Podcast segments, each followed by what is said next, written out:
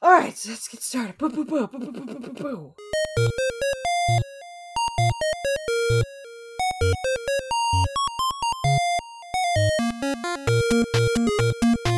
Hello, friends and fiends. Welcome to Bugs Need Heroes, a podcast illustrating the inspiring abilities of insects. I'm Amanda. And I'm Kelly. Before we get started creating a bug-themed character, what's bugging you, Kelly? Oh, my goodness. So many things. No, I just had a molar removed. So it's been a horrible week for me. Dental surgery, never a good time. No, although I do have to say my surgeon was fantastic and made it as painless as possible. I've heard there's a big difference between going to a dentist and going to like an orthodontist or orthodontal surgeon for these things. Surgeon, yeah. Well, my dentist was like, "There's no way I'm qualified to take this tooth out, so I'm sending you to the I'm kicking you out, surgeon." I had to go all the way up to Times Square, which was it's a trip. It was a trip, and then come home on the subway and the ferry. It was a day.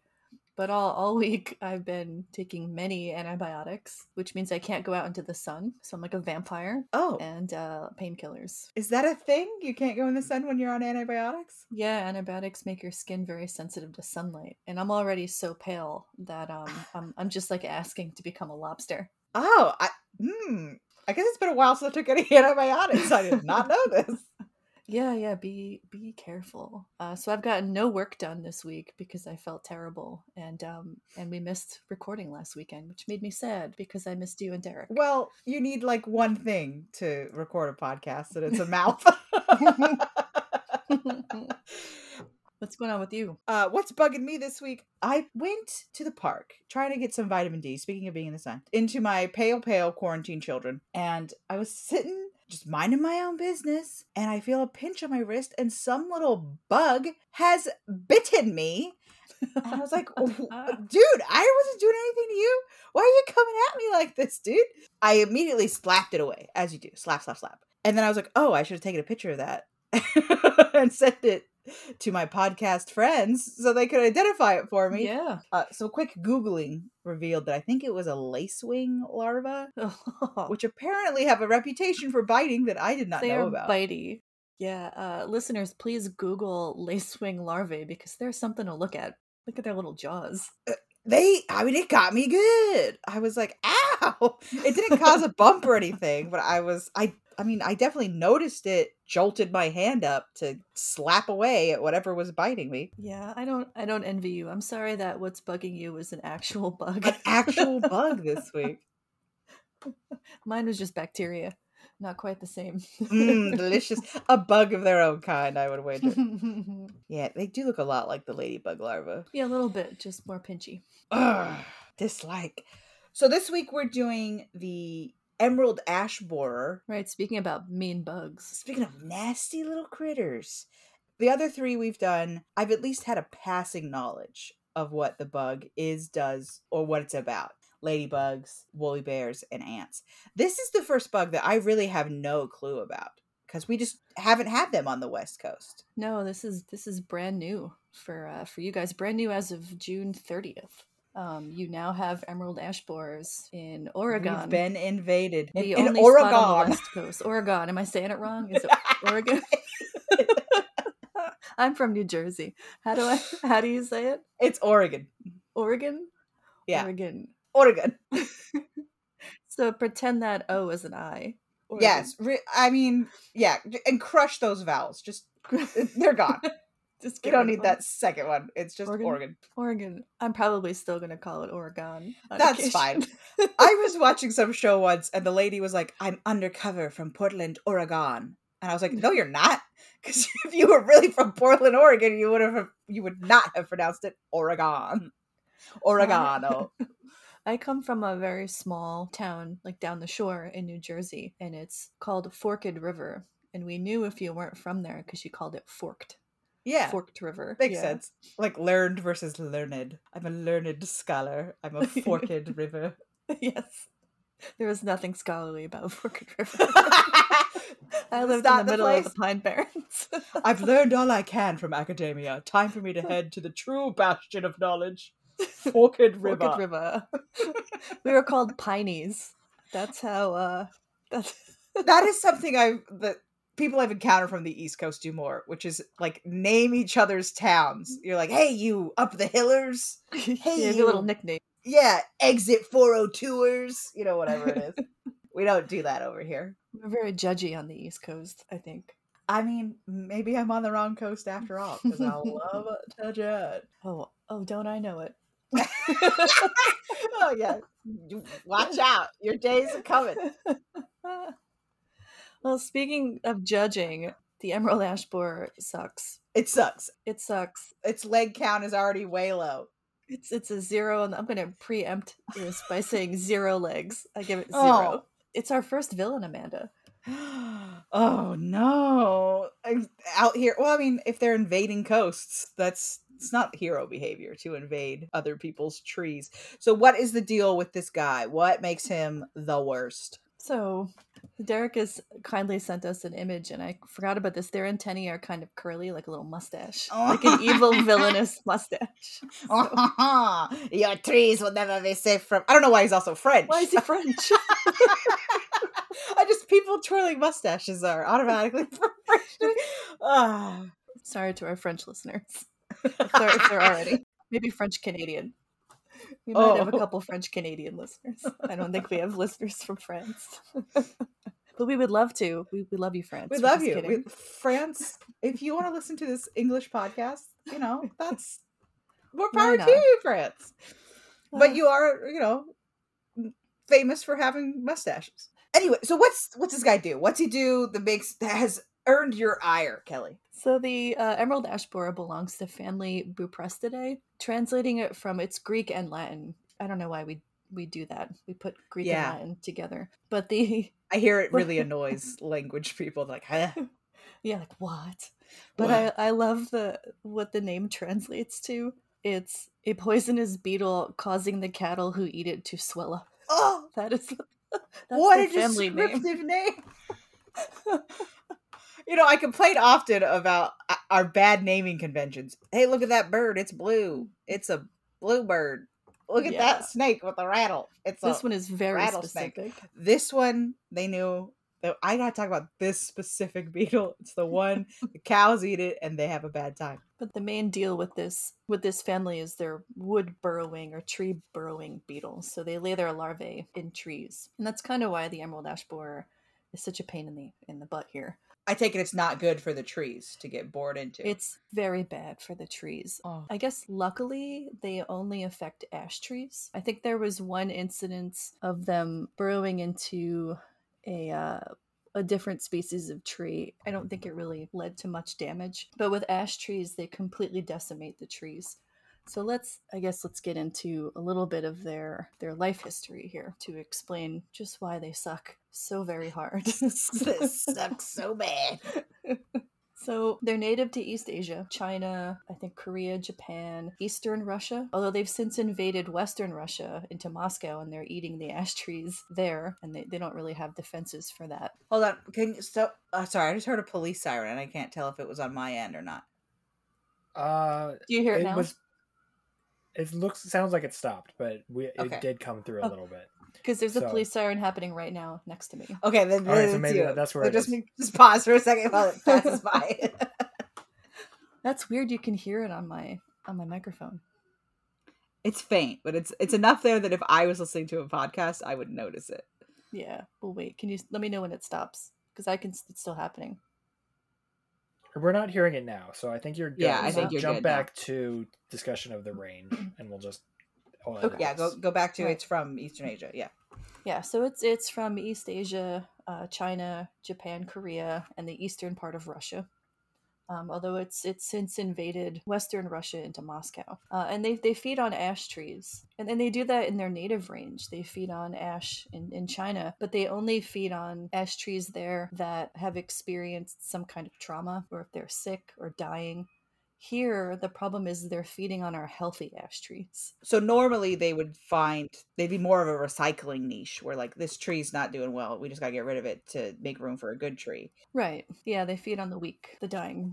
Oh, no. Are other trees just weaker because they didn't co-evolve alongside these beetles, or... It's just one of those things.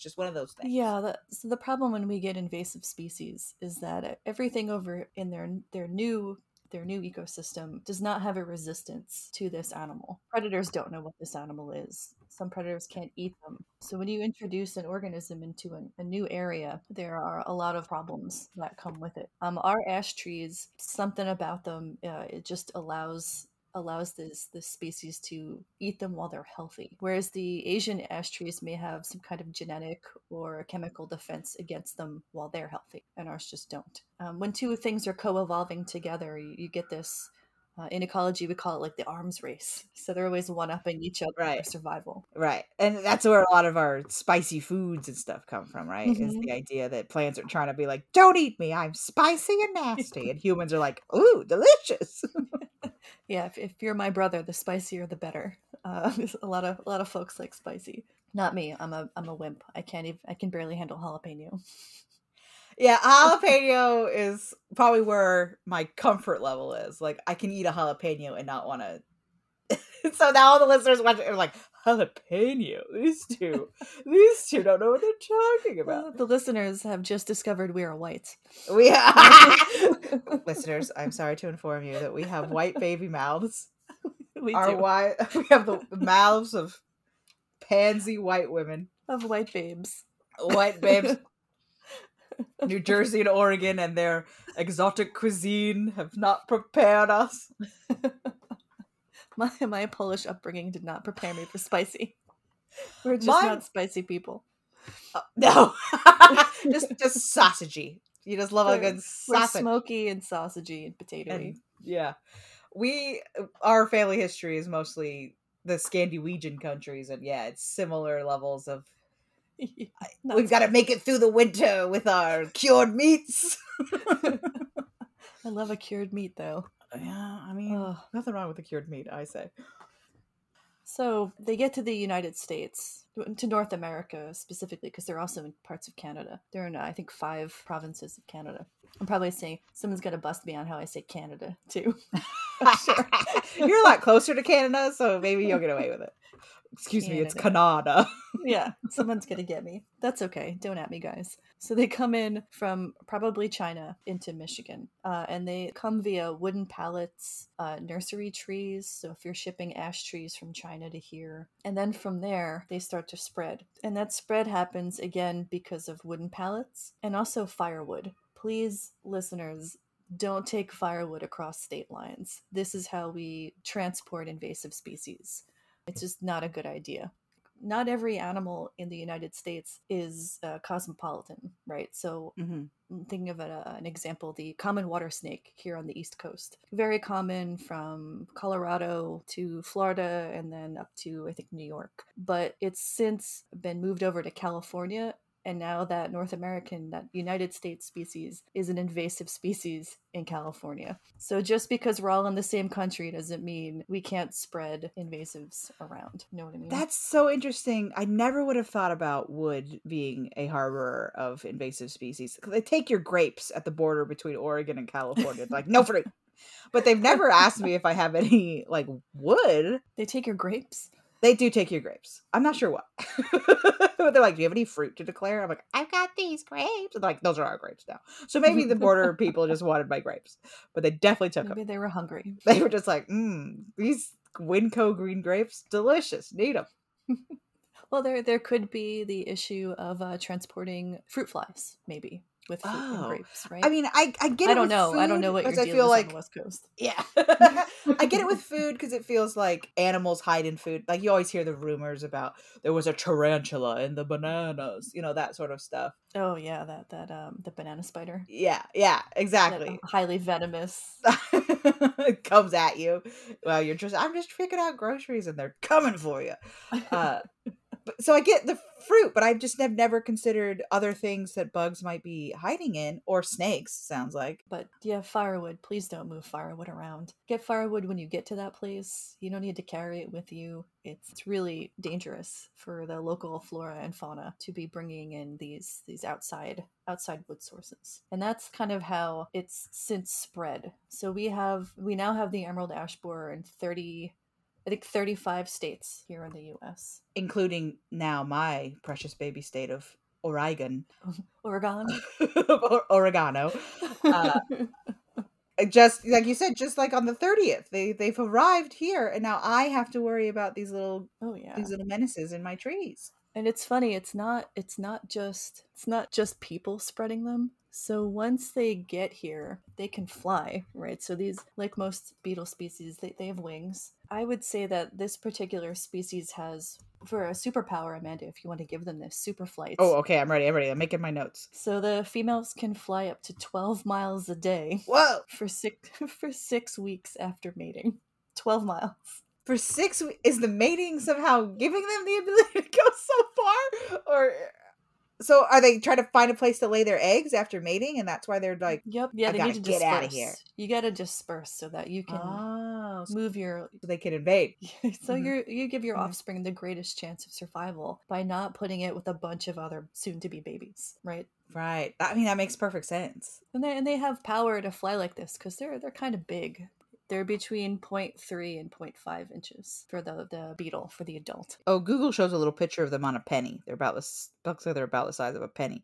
So give us, a if you could, from an ecologist's point of view, a rundown of what this beetle looks like. Because I assume people don't know what it looks like the same way I didn't know what it looks like. It's called emerald, so I assume it's green. Yeah, they're a really, really beautiful, shiny emerald green color. They're hard to miss. I encourage the listeners to pull up an image of them, actually, because they're, I think, pretty stunningly beautiful. And they have really big compound eyes, which are also kind of shiny.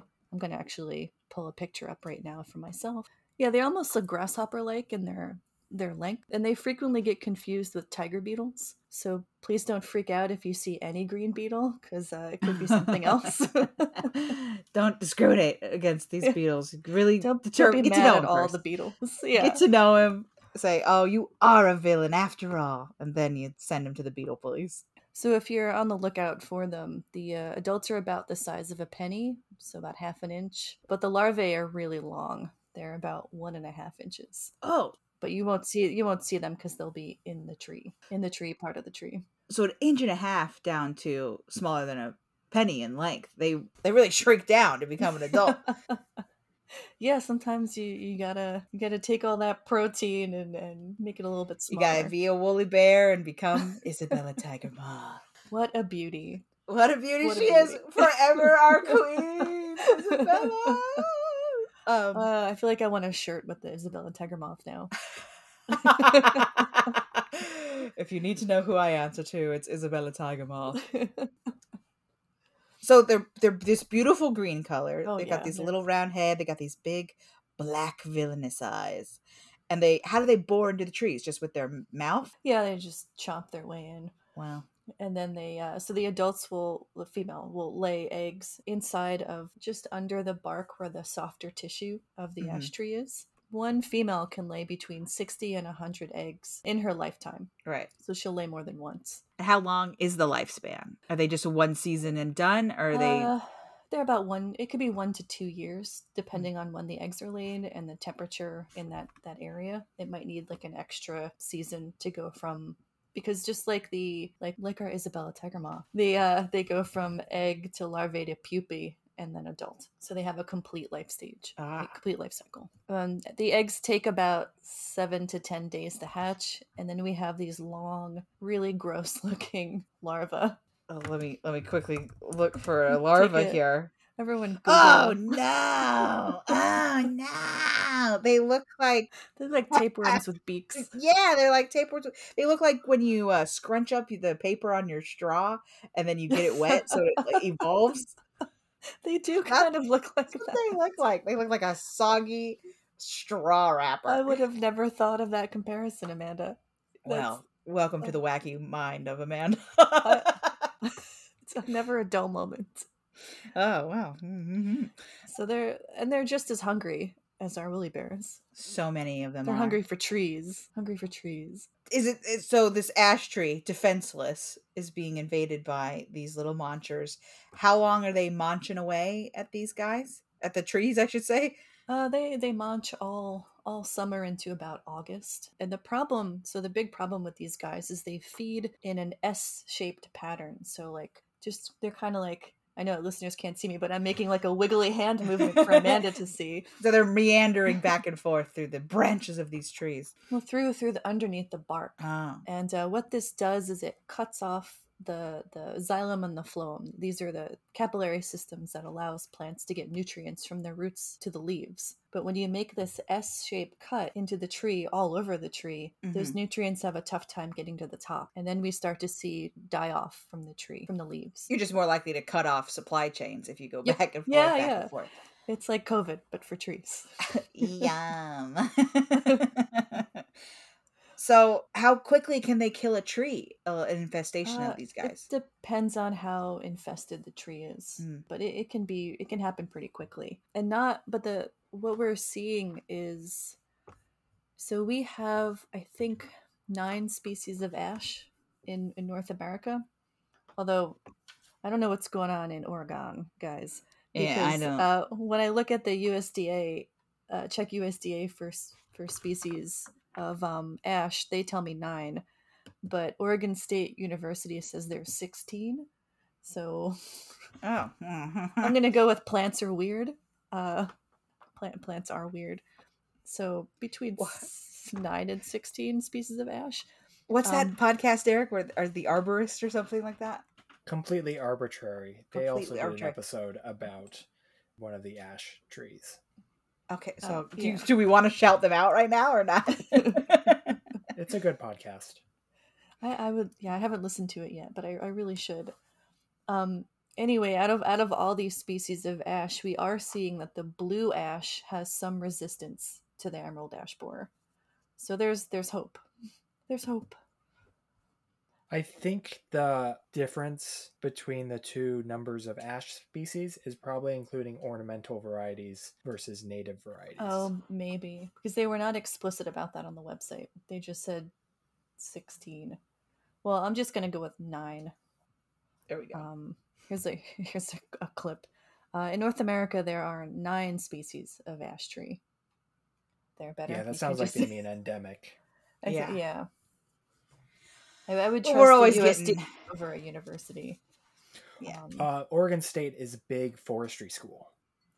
They must be counting cultivars and non-natives.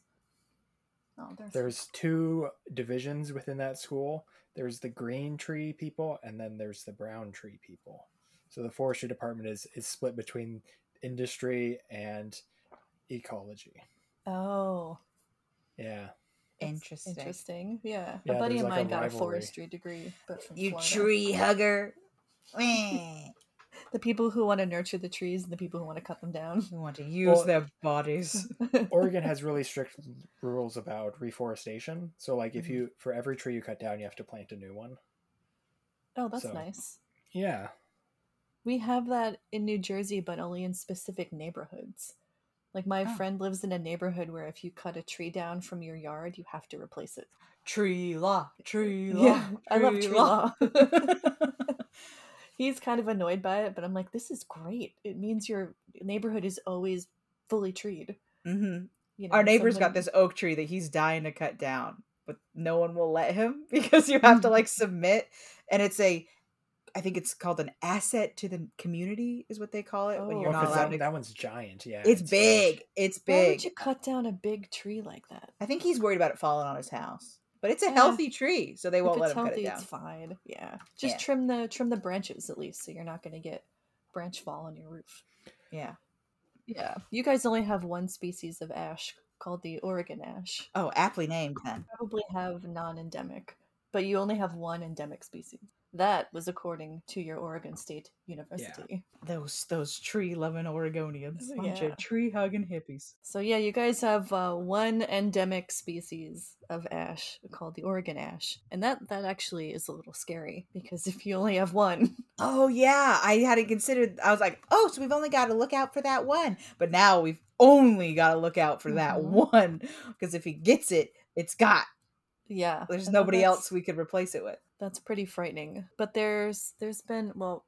So do just the larvae cause damage to the trees, or do they get got as adults too? Do the adults also harm the trees? So the adults eat the leaves. Oh. So the poor ash trees are kind of taking it from both ends here. So if you notice a lot of leaf damage as well. Yeah, how do I know if my tree's been infected?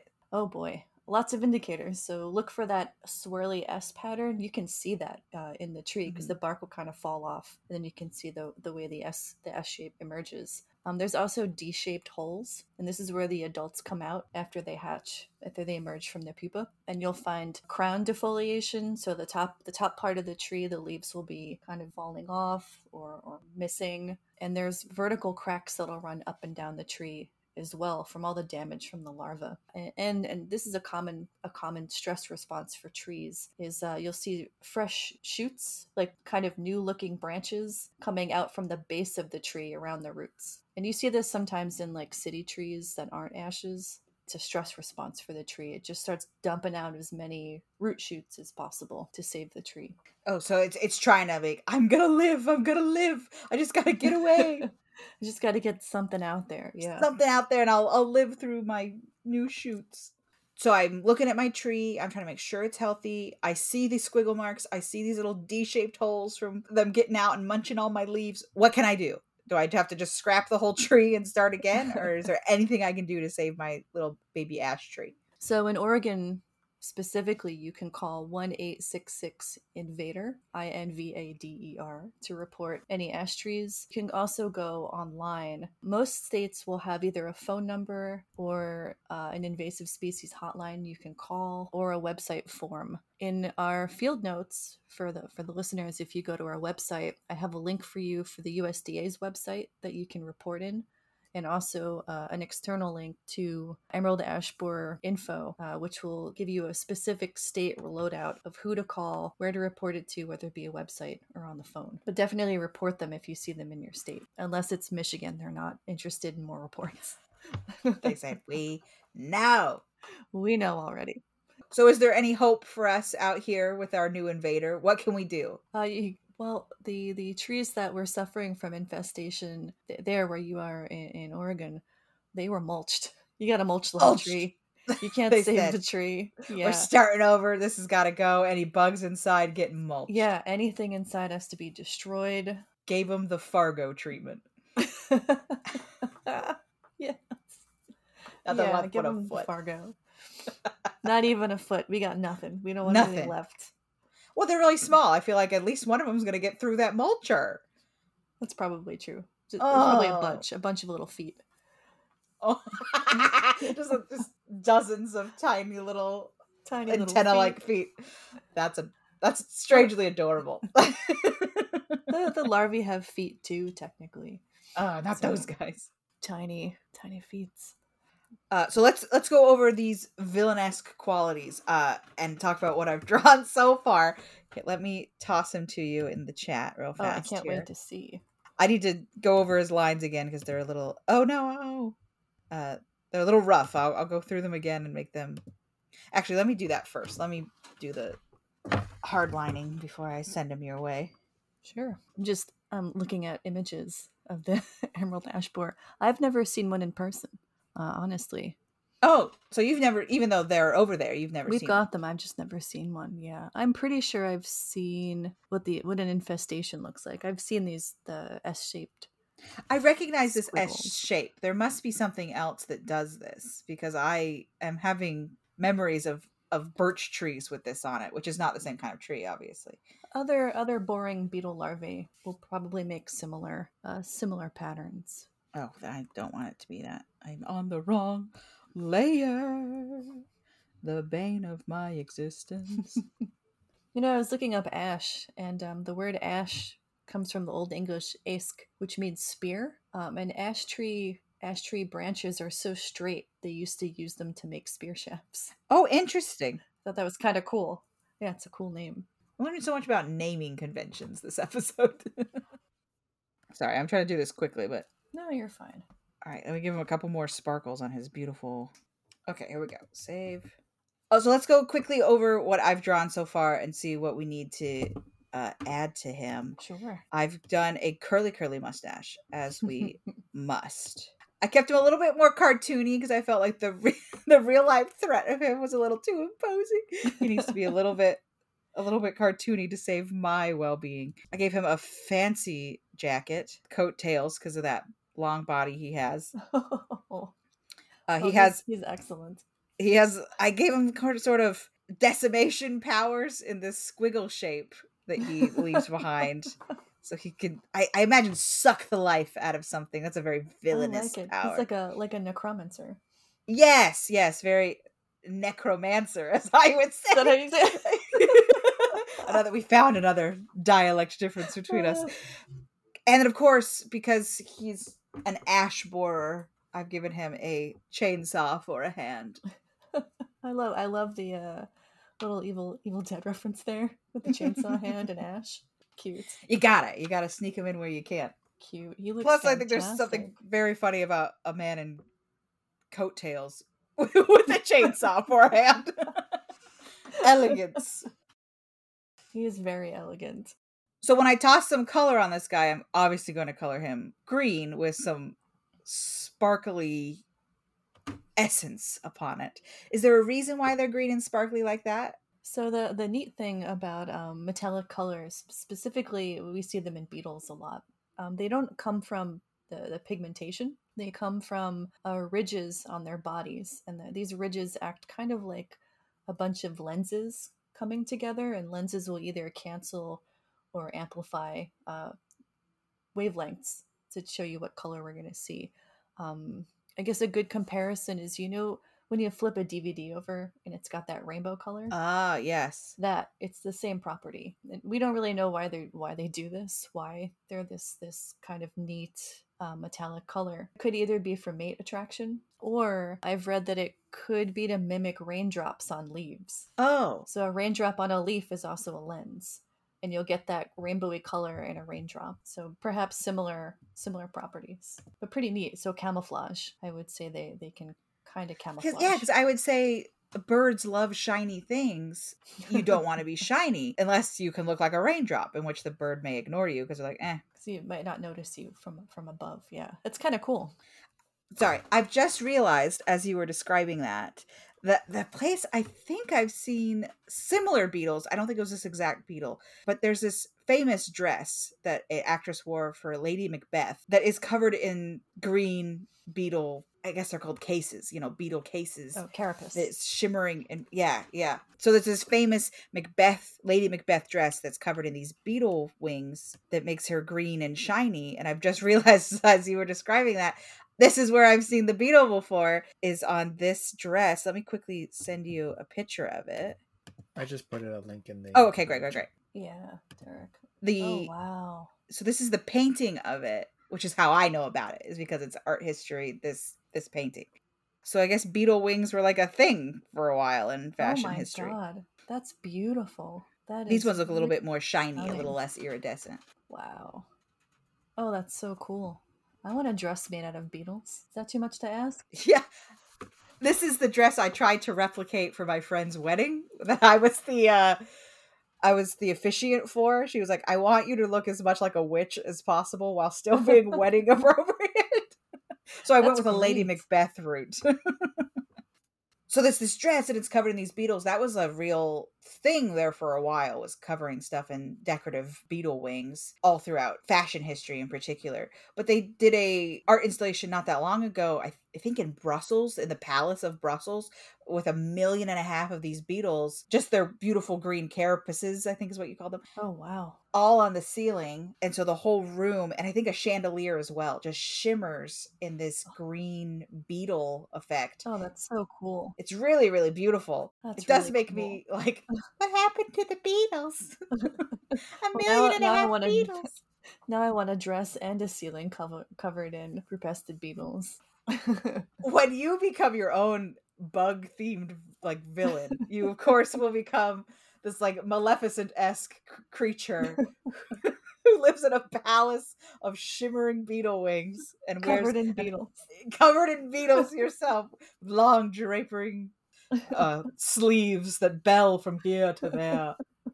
I love this. I love thinking about insects and culture and where they kind of fit into art. It's very neat. Well, a lot of our paints and stuff, a lot of our dyes are also crushed bugs. So I, having not encountered this bug myself, all my murder stories for the bug are art history of all the things we've crushed and dissected in the name of fashion. So we have our villain rather than a hero this week. Who would be the hero counterpart to this villain? Oh boy. Woodpeckers, for one. Woodpeckers do eat these. And if you see an ash tree covered in woodpecker holes, it might be infested with the emerald ash borer. And they're trying to get to them. But for insects, parasitoid wasps. The wasp returns. I know, everyone hates wasps. But there's a few species in China that specifically predate the emerald ash borer. They lay their eggs where the larvae is, and the eggs hatch, and then they eat the larva. It's pretty metal, actually, as far as predation method goes. And we've actually imported, I think, 4 of those species. So in 2007, in the U.S., we started to breed them and then release 3. I think then was 3 species of this wasp. And then in 2020, the USDA reared about 550,000 parasitoid wasps. That was 4 different species. Whoa. And they released them to over 240 sites. And it's working. And that's all just an effort to get rid of this beetle. Mm-hmm. Yeah, we call that biological control measures. Isn't there a whole episode of The Simpsons about why we shouldn't do that sort of stuff? Yeah. Yes. It can be very tricky. Hopefully we don't have any repercussions down the line. We don't create an old lady and the fly situation where it ends with us releasing jaguars. Yeah, yes. But there have been successful parasitoid wasp introductions to the U.S. as biological control agents. Yeah, they work pretty well. They tend to be fairly taxa specific for hosts, which is nice. It makes it so they don't go wild and kind of get everything. So out of the 6 legs, you preemptively said at the beginning that you think it's 0 out of 0 legs. Do you stand by that rating? I'm going to give it 2 ratings. So as a bug, because I don't want it here and it's an invader, hard 0. Could I make a whole dress out of it? 6 legs. Yeah, there you go. Use this decoration. Excellent. Excellent. If I can 10 legs, we could do it. If I can display its dead body upon mine, then I on my living body. That's to remind it who's boss. Who's the ecologist here? It's me. It's me. Who's the doctor now? Oh, it's not you. Almost. You're nearly there. You're nearly a doctor of bugs. I'll be very excited when you can ask me what's bugging me, and I can say I'm a doctor. I'm a doctor now. I would say that this villain is also a doctor because there's some real Dr. Robotnik-esque vibes going on. Is it obvious that I had to watch Sonic the Hedgehog 2 about 6 times this week? Well, how many legs would you give it? What do you think? I think invasive, that's a hard drop in score. It looks great. And I will say it's really great at what it does, which for better or for worse, decimate. Yeah, I mean, being good at your job, even if that job sucks, there's something to that. I'm gonna give it a leg. I'm gonna give it a single solitary leg. 1 leg. Maybe I'll give it half a leg. I think it fell off when I was trying to collect it. A twitching, nasty little leg. It happens sometimes. They're very delicate. Most bugs are, I'm afraid. Bugs Need Heroes is created by Derek Conrad and Kelly Zimmerman, hosted by Amanda Niday and Kelly Zimmerman. Bugs Need Heroes is produced and edited by Derek Conrad. Our music is Ladybug Castle by Roll Music. All art is provided by Amanda Niday. Got a bug question? Email us at bugsneedheroes@gmail.com. Check us out on bugsneedheroes.com for the visual companion to our episodes with the artwork of the bug-related heroes. We also have an Instagram, Twitter, and subreddit under the Bugs Need Heroes name. Thanks for coming by.